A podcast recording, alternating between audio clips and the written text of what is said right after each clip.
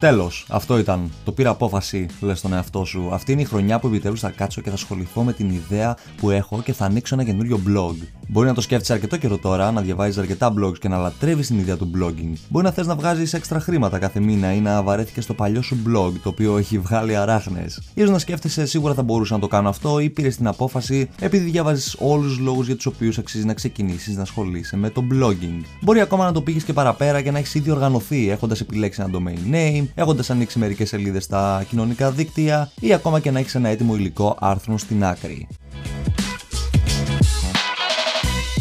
Πώς λοιπόν μπορείς να προσελκύσει περισσότερο κόσμο στο νέο σου blog, να μαζέψεις κίνηση, να μαζέψεις τους πρώτους σου subscribers και πάει λέγοντας. Αρχικά, επίτρεψέ μου να σου πω πως αν έχεις μια ιδέα και θέλεις να πιάσει τόπο στην blogosfera, πρέπει να ξεκινήσεις καλά από την αρχή. Αυτό σημαίνει πως πρέπει να ξεκινήσεις όσο πιο δυναμικά γίνεται. Αρχικά, πρέπει να επιλέγεις μια blogging πλατφόρμα. Για blogging πλατφόρμα ε, προτείνω πάντα να ξεκινάμε με το WordPress ή με το Drupal, καθώς ε, αυτές είναι οι δύο πιο γνωστές blogging πλατφόρμες, τόσο στην Ελλάδα όσο και στο εξωτερικό. Ενώ σαν τρίτη εναλλακτική πλατφόρμα υπάρχει και το blogger της Google, αλλά προφανώς και δεν το προτείνω σε κανέναν. Άσχετα με το γεγονός πως ε, το blogger είναι εντελώς δωρεάν και σου παρέχει τα βασικά πράγματα που χρειάζεται για να ξεκινήσεις ένα blog. Είναι μια νεκρή πλέον ε, πλατφόρμα την οποία χρησιμοποιούν πάρα πολύ λίγες χώρες. Η Ελλάδα είναι μία από αυτές, αλλά αν θέλεις να χτίσεις κάτι επαγγελματικό και όπως είπα να πιάσει η ιδέα σου τόπο, τότε θα χρειαστεί να πας σε μια καλύτερη πλατφόρμα πιο επαγγελματική καλύτερα θα έλεγα. Μόλις επιλέξεις λοιπόν την blog πλατφόρμα στην οποία θέλεις να φιλοξενείται και να διαχειρίζεσαι τον blog σου, η επόμενη κίνηση που πρέπει να κάνεις είναι να φτιάξεις τον σχεδιασμό, να δημοσιεύεις μερικά άρθρα και να δημιουργήσει τις βασικές σελίδες. Συμπεριλαμβανομένου και της επικοινωνίας, σχετικά πολιτική απορρίτου, όρη χρήσης, πολιτική σχολείων και πάει λέγοντας. Μόλις τα ολοκληρώσεις όλα αυτά, θα χρειαστεί να ξεκινήσεις να προωθείς ό,τι έφτιαξες. Και εδώ ε, έχουμε να συζητήσουμε για το σημερινό επεισόδιο. Πώς ξεκινάμε από το 0, δηλαδή με 0 αναγνώστες, με 0 subscribers και με 0 κίνηση στο blog. Πώς μπορούμε να προσελκύσουμε κόσμο γρήγορα και εύκολα σε ένα καινούριο blog το οποίο έχει μερικά άρθρα και έχει φτιαχτεί σχεδιαστικά. Ακούς το Blogging Dispatch, ένα podcast που βοηθάει και εμπνέει bloggers και creators να βελτιώσουν το γράψιμό τους, να βρουν νέες ιδέες και να χτίσουν ένα επιτυχημένο blog. Μιλάει ο Παναγιώτης Ακαλάκης από το inkstory.gr και μέσα από το blogging της PAS θα σε βοηθήσει να επιτύχεις κάνοντας αυτό που τόσο αγαπάς, να δημιουργείς περιεχόμενο, να παραμένεις δημιουργικός και να ξεχωρίζεις την blogosfera. Αν σου αρέσει αυτό που ακούς και το βρίσκεις ενδιαφέρον, μπορείς να ακολουθήσεις το Inkstory στο Instagram, στο Facebook, στο Twitter και στο Pinterest. Κατά πάσα πιθανότητα το πρώτο πράγμα που θα σου έρθει στο μυαλό είναι τα κοινωνικά δίκτυα και οι σελίδες που θα φτιάξει εκεί πέρα. Δηλαδή, να δημοσιεύσεις όλα τα άρθρα στα κοινωνικά δίκτυα, να μαζέψεις ε, likes στο Facebook, να μαζέψεις followers στο Twitter και πάει λέγοντας. Για τους καινούριους ε, bloggers ε, ακούγεται πανεύκολη αυτή η διαδικασία. Ακούγεται εύκολη, σου λέει το μόνο που έχω να κάνω είναι να ανοίξω μία σελίδα στα αγαπημένα μου κοινωνικά δίκτυα και να ξεκινήσω να προωθώ το blog ή ακόμα και σε διάφορα groups στο Facebook. Καλώ ή κακός, αυτό, αυτό είναι το μεγαλύτερο λάθος που κάνουν οι περισσότεροι bloggers, κυρίως οι νέοι bloggers, καθώς τα κοινωνικά δίκτυα δεν πρόκειται να σε βοηθήσουν να ανέβεις πιο γρήγορα. Εκεί που πραγματικά πρέπει να εστιάζεις στο καινούριο σου blog είναι φυσικά το SEO. Και είναι αυτό που λέω πάντα. Το SEO είναι το πιο σημαντικό, ε, ένα από τα πιο σημαντικά βασικά πράγματα στο blogging, καθώς αυτό είναι που όχι μόνο θα σου επιτρέψει να αυξήσεις πάρα πολύ την κίνηση στο blog σου, αλλά και να τα διατηρήσεις και να βγάλεις έτσι περισσότερα χρήματα. Οπότε, το πρώτο πράγμα που πρέπει να κάνεις είναι να ξεκινήσεις από τα πιο απλά πράγματα. Να βάλεις ένα τίτλο και μια περιγραφή στο blog σου. Στο Ink Story, για παράδειγμα, θα παρατηρήσεις πω ε, ο τίτλος είναι Ink Story και η περιγραφή είναι Ανακάλυψε τη τέχνη του blogging. Στην περιγραφή, όπως μπορείς να καταλάβεις, έχει και μία λέξη κλειδί, όπου είναι το blogging. Από εκεί και πέρα, το δεύτερο πράγμα που πρέπει να κάνεις είναι να γράψεις μια αναλυτική περιγραφή για κάθε κατηγορία που έχεις φτιάξει. Αν για παράδειγμα το blog σου έχει 2 με 3 κατηγορίες, όπως το Ink Story για παράδειγμα, γράφεις μια περιγραφή για την κάθε κατηγορία. Στη συνέχεια θα χρειαστεί να προσθέσεις ένα favicon ε, και ένα λογότυπο στο blog σου. Το favicon, επειδή αρκετοί δεν το ξέρουν, είναι το μικρό εικονίδιο που εμφανίζεται πάνω στον browser όταν ανοίγουμε σελίδες. Ε, τα εικονίδια δηλαδή που βλέπεις του Facebook, του Twitter και πάει λέγοντας. Κάθε blog έχει το δικό του favicon. Βοηθάει και αυτό ε, με το δικό του τρόπο στο SEO, καθώς επίσης και, και η περιγραφή του blog σου, αλλά και το λογότυπο. Το λογότυπο κυρίως θα πρέπει να έχει πάνω του και ένα τίτλο και μια περιγραφή. Το αμέσως επόμενο πράγμα που πρέπει να κάνεις είναι να, να φτιάξεις τα permalinks σου. Ουσιαστικά είναι η, σύνδεσμη του blog σου. Οι σύνδεσμοι του blog σου, ε, αν είσαι στο WordPress, θα δεις πως έχεις τη δυνατότητα να τους αλλάξεις και θα πρέπει να επιλέξεις την επιλογή όνομα άρθρου. Ε, έτσι οι σύνδεσμοι είναι καθαροί, ε, είναι έτσι ακριβώς όπως τους ε, ζητάει Google. Έχουν μέσα και τις λέξεις κλειδιά από τα άρθρα μας και τον τίτλο του άρθρου μας και υποστηρίζονται από κάθε υπηρεσία. Φρόντισε επίσης να είναι στα γκρίκλι και ποτέ στα ελληνικά. Και στη συνέχεια, το ακριβώς επόμενο πράγμα που πρέπει να κάνεις είναι να εγκαταστήσεις ένα plugin για να κάνεις τι εικόνες σου συμπίεση. Δηλαδή να συμπιέζεις τις εικόνες ώστε να είναι πιο γρήγορες και έτσι η ιστοσελίδα σου να ανοίγει πιο γρήγορα. Άρα θα σου αυξήσει και αυτό αρκετά το SEO. Ένα από τα καλύτερα plugins είναι το EWWW Image Optimizer και το Optimus Optimizer. Και τα δύο plugins και πολλά ακόμα φυσικά μπορείς να τα βρεις στο κατάλογο του Ink Story. Εκεί πέρα θα βρεις όλα τα κατάλληλα εργαλεία γενικότερα για να αυξήσεις το SEO του blog σου. Οπότε το πρώτο πράγμα είναι να γράψουμε μια αναλυτική περιγραφή για κάθε κατηγορία, να προσθέσουμε ένα favicon και ένα λογότυπο, ένα τίτλο και μια περιγραφή του blog μας και να κάνουμε τους συνδέσμους μας με, να έχουν το όνομα άρθρου και τέλος να, κάνουμε, να συμπιέσουμε τις εικόνες μας. Στη συνέχεια πρέπει να προσθέσουμε το blog μας στο Google Search Console και στο Bing Webmaster Tools. Το να εισάγεις το blog στο Google ε, Search Console και στο Bing Webmaster Tools είναι ένα από τα πιο σημαντικά πράγματα που πρέπει να κάνεις. Για το Google Search Console παρέχει το οδηγός στο Ink Story, έχουμε γράψει ένα ολόκληρο άρθρο, μπορείς να το βρεις και να δεις αναλυτικά ε, πώς μπορείς να προσθέσεις το blog σου και να το κάνεις ώστε να ανοιχνεύεται πιο γρήγορα από τα bots της Google και άρα τα άρθρα σου να μπαίνουν πιο γρήγορα στα αποτελέσματα αναζήτησης. Και τα δύο εργαλεία είναι αρκετά σημαντικά για κάθε blogger που θέλει να, εμφανίζει, να εμφανίζεται το blog του στα αποτελέσματα αναζήτησης. Το Search Console έχει να κάνει φυσικά αποκλειστικά με τα αποτελέσματα της Google, ενώ το Bing Webmaster Tools ε, θα εισάγει τον blog στα αποτελέσματα αναζήτησης της Bing, της Yahoo και πάει λέγοντας. Ω δεύτερη φάση, τότε εκεί είναι που ερχόμαστε και ασχολιόμαστε με τα κοινωνικά δίκτυα. Για τους περισσότερους ανθρώπους, το Facebook είναι το πρώτο κοινωνικό δίκτυο, το οποίο φυσικά θα επισκεφτούν για να ανοίξουν μια σελίδα για το blog τους. Ε, η αλήθεια παρόλα αυτά είναι πως ε, μπορεί να είναι το πιο γνωστό ε, κοινωνικό δίκτυο, αλλά δεν είναι η καλύτερη ιδέα να ξεκινήσεις από το Facebook. Αρχικά είναι πάρα πολύ δύσκολο να μαζέψεις likes στη σελίδα σου και ακόμα και αν το κάνεις, ε, στην πραγματικότητα δεν θα βλέπουν όλες τις δημοσιεύσεις που κάνεις οι χρήστες που σε ακολουθούν.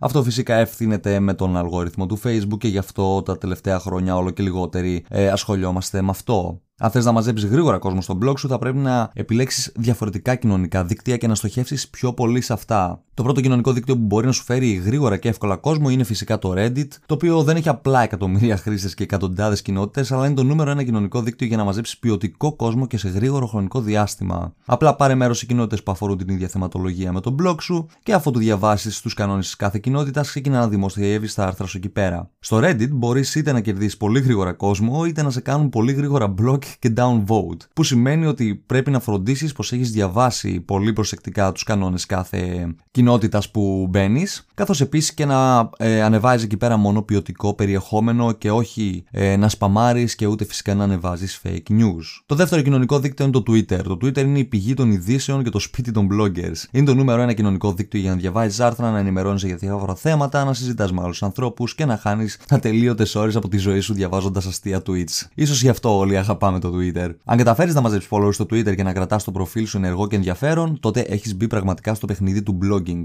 Ε, όσοι έχουμε Twitter και όσοι μαζεύουμε κόσμο από το Twitter, ε, στην κυριολεξία δεν χρειαζόμαστε κανένα άλλο κοινωνικό δίκτυο, γιατί μόνο το Twitter ε, μας παρέχει ακριβώς τον κόσμο που χρειαζόμαστε. Το ακριβώς επόμενο κοινωνικό δίκτυο είναι φυσικά το Instagram, που αυτή τη στιγμή είναι το πιο δημοφιλές κοινωνικό δίκτυο για mobile εφαρμογές. Όλοι μπαίνουν σε αυτό και όλοι κάθονται με τις ώρες ε, αγναντεύοντας φωτογραφίες των φίλων τους, κάνοντας like, ακολουθώντας, γράφοντας σχόλια, ε, ανεβάζοντας συνεχώς stories και πάει λέγοντας. Οπότε πραγματικά μπορεί να σε βοηθήσει πάρα πολύ το Instagram, αρκεί να ανεβάζεις ε, σχετικά συχνά, να ανεβάζεις ωραίες φωτογραφίες και φυσικά τα stories σου να έχουν ένα νόημα. Στη συνέχεια πάμε στο Pinterest, το οποίο είναι η go-to σελίδα για όποιον ε, ψάχνει ιδέες ή θέλει να αγοράσει κάτι. Από ιδέες για τατουάζ, για ντύσιμο, για decor, μέχρι και ολόκληρα boards με top πράγματα, το Pinterest είναι αναφυσβήτα ό,τι πιο μοντέρνο υπάρχει αυτή τη στιγμή από τα κοινωνικά δίκτυα. Στις περισσότερες περιπτώσεις οι χρήσει περνάνε αρκετά λεπτά αναζητώντας πράγματα και κάνοντας αναδημοσίευση στο Pinterest. Οπότε, αν καταφέρει να μαζέψεις αρκετούς ακόλουθους και να ποστάρεις και εκεί πέρα πολύ ωραίες και μακρόστενες φωτογραφίες, τότε είμαι σίγουρος πως θα καταφέρεις πολύ γρήγορα να αυξήσεις τον κόσμο σου από εκεί πέρα. Και τέλος έχουμε το LinkedIn, ε, το οποίο αν και δεν είναι τόσο ενδιαφέρον και τόσο μεγάλο στα υπόλοιπα κοινωνικά δίκτυα, στην πραγματικότητα έχει πάρα πολλούς χιλιάδες Έλληνες μέσα και η αλήθεια είναι πως μου στέλνει αρκετό κόσμο στο Ink Story κάθε μήνα. Έχω περίπου 3.000 φίλους στο LinkedIn αυτή τη στιγμή ε, και τα τα άρθρα που ποστάρω έχουν αρκετά κλικς πάνω, ε, με βλέπει αρκετός κόσμος και αναχρονικά διαστήματα ποστάρω μικρά άρθρα στην πλατφόρμα του LinkedIn. Από εκεί και πέρα, για να ξεκινήσεις με τα κοινωνικά δίκτυα, θα πρέπει φυσικά να κάνεις μερικά follow για να μπορέσουν να σε κάνουν και τα σωστά άτομα follow. Για παράδειγμα, οι περισσότεροι bloggers όταν ανοίγουν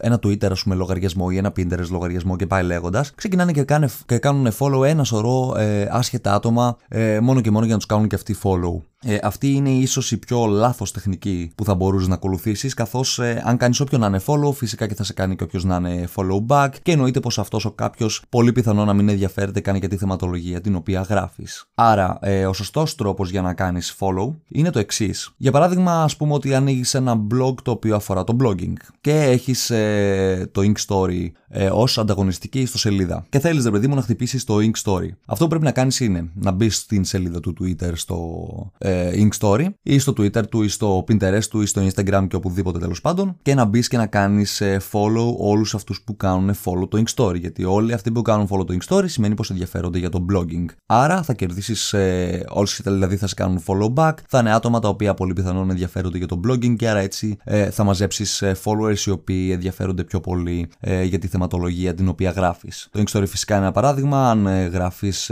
για παράδειγμα και travel blogging, μπορείς να μπεις σε άλλους travel bloggers και να κάνεις follow ε, τους followers τους. Από εκεί και πέρα, άλλοι διάφοροι τρόποι για να ε, προσελκύσει περισσότερο κόσμο στο καινούριο σου blog είναι φυσικά να το προωθείς με ένα διαφορετικό τρόπο. Για παράδειγμα, μπορείς να βάλεις το domain name σου ε, σε όποια σελίδα μπορείς να βρεις ε, online. Ξεκινώντας ε, φυσικά από την προσωπική σου ε, υπογραφή που έχεις στο τέλος κάθε email σου. Αν δεν έχεις, μπορείς να βάλεις μια υπογραφή στην οποία αναγράφει μερικά πράγματα για τον εαυτό σου και να βάλεις και ένα σύνδεσμο για το blog σου. Μπορείς επίσης να βάλεις τον σύνδεσμο του blog σου και στα προφίλ σου στα κοινωνικά δίκτυα όπως το Facebook, έτσι ώστε όποιος μπαίνει στο προφίλ σου να να ξέρει ότι και διαχειρίζεται τη σελίδα αυτού του blog, αλλά και έχει σύνδεσμο προς αυτό το blog επειδή είναι δικό σου. Και καθώς επίσης, αν είσαι γεγραμμένος χρήστης σε forums, μπορείς να βάλεις και εκεί πέρα το URL του blog σου στην υπογραφή σου και φυσικά ε, μέσα στο προφίλ σου στις πληροφορίες. Και τέλος, ο καλύτερος ε, τρόπος για να προωθήσουμε ένα blog πολύ γρήγορα, κυρίως ένα καινούριο blog, αλλά αυτό συμβαίνει και για τα παλιά blogs. Γενικότερα είναι ίσως από τις καλύτερες τεχνικές που θα μπορούσες ναι, να ακολουθήσει ως blogger και για να αυξήσεις τον κόσμο σου, αλλά και για να αυξήσεις το SEO του blog σου και για να γίνεις πιο γνωστός γενικότερα ως blogger. Είναι φυσικά το guest blogging.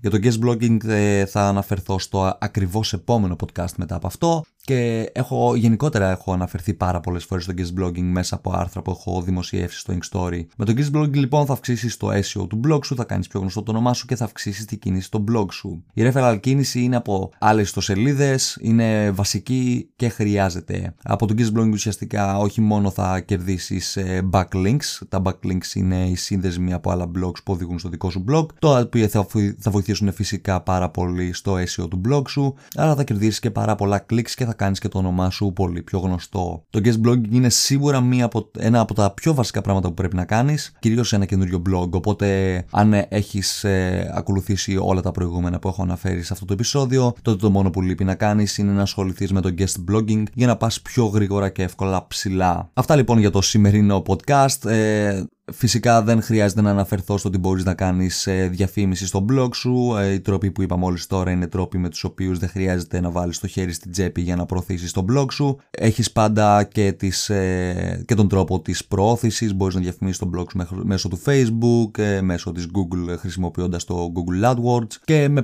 μέσω πολλών άλλων υπηρεσιών. Έχω γράψει και γι' αυτό άρθρο στο inkstory.gr οπότε μπορείς να το ψάξεις και αυτό. Αλλά αυτή είναι η καλύτερη τρόπη για να διαφημίσεις το blog σου δωρεάν και χωρίς ε, να επενδύσεις χρήματα για αρχή. Αυτά λοιπόν για το σημερινό σύντομο επεισόδιο του inkstory.gr ε, Μέχρι το επόμενο επεισόδιο όπου θα μιλήσουμε για το guest blogging. Ε, Καλή συνέχεια σε όλους και keep blogging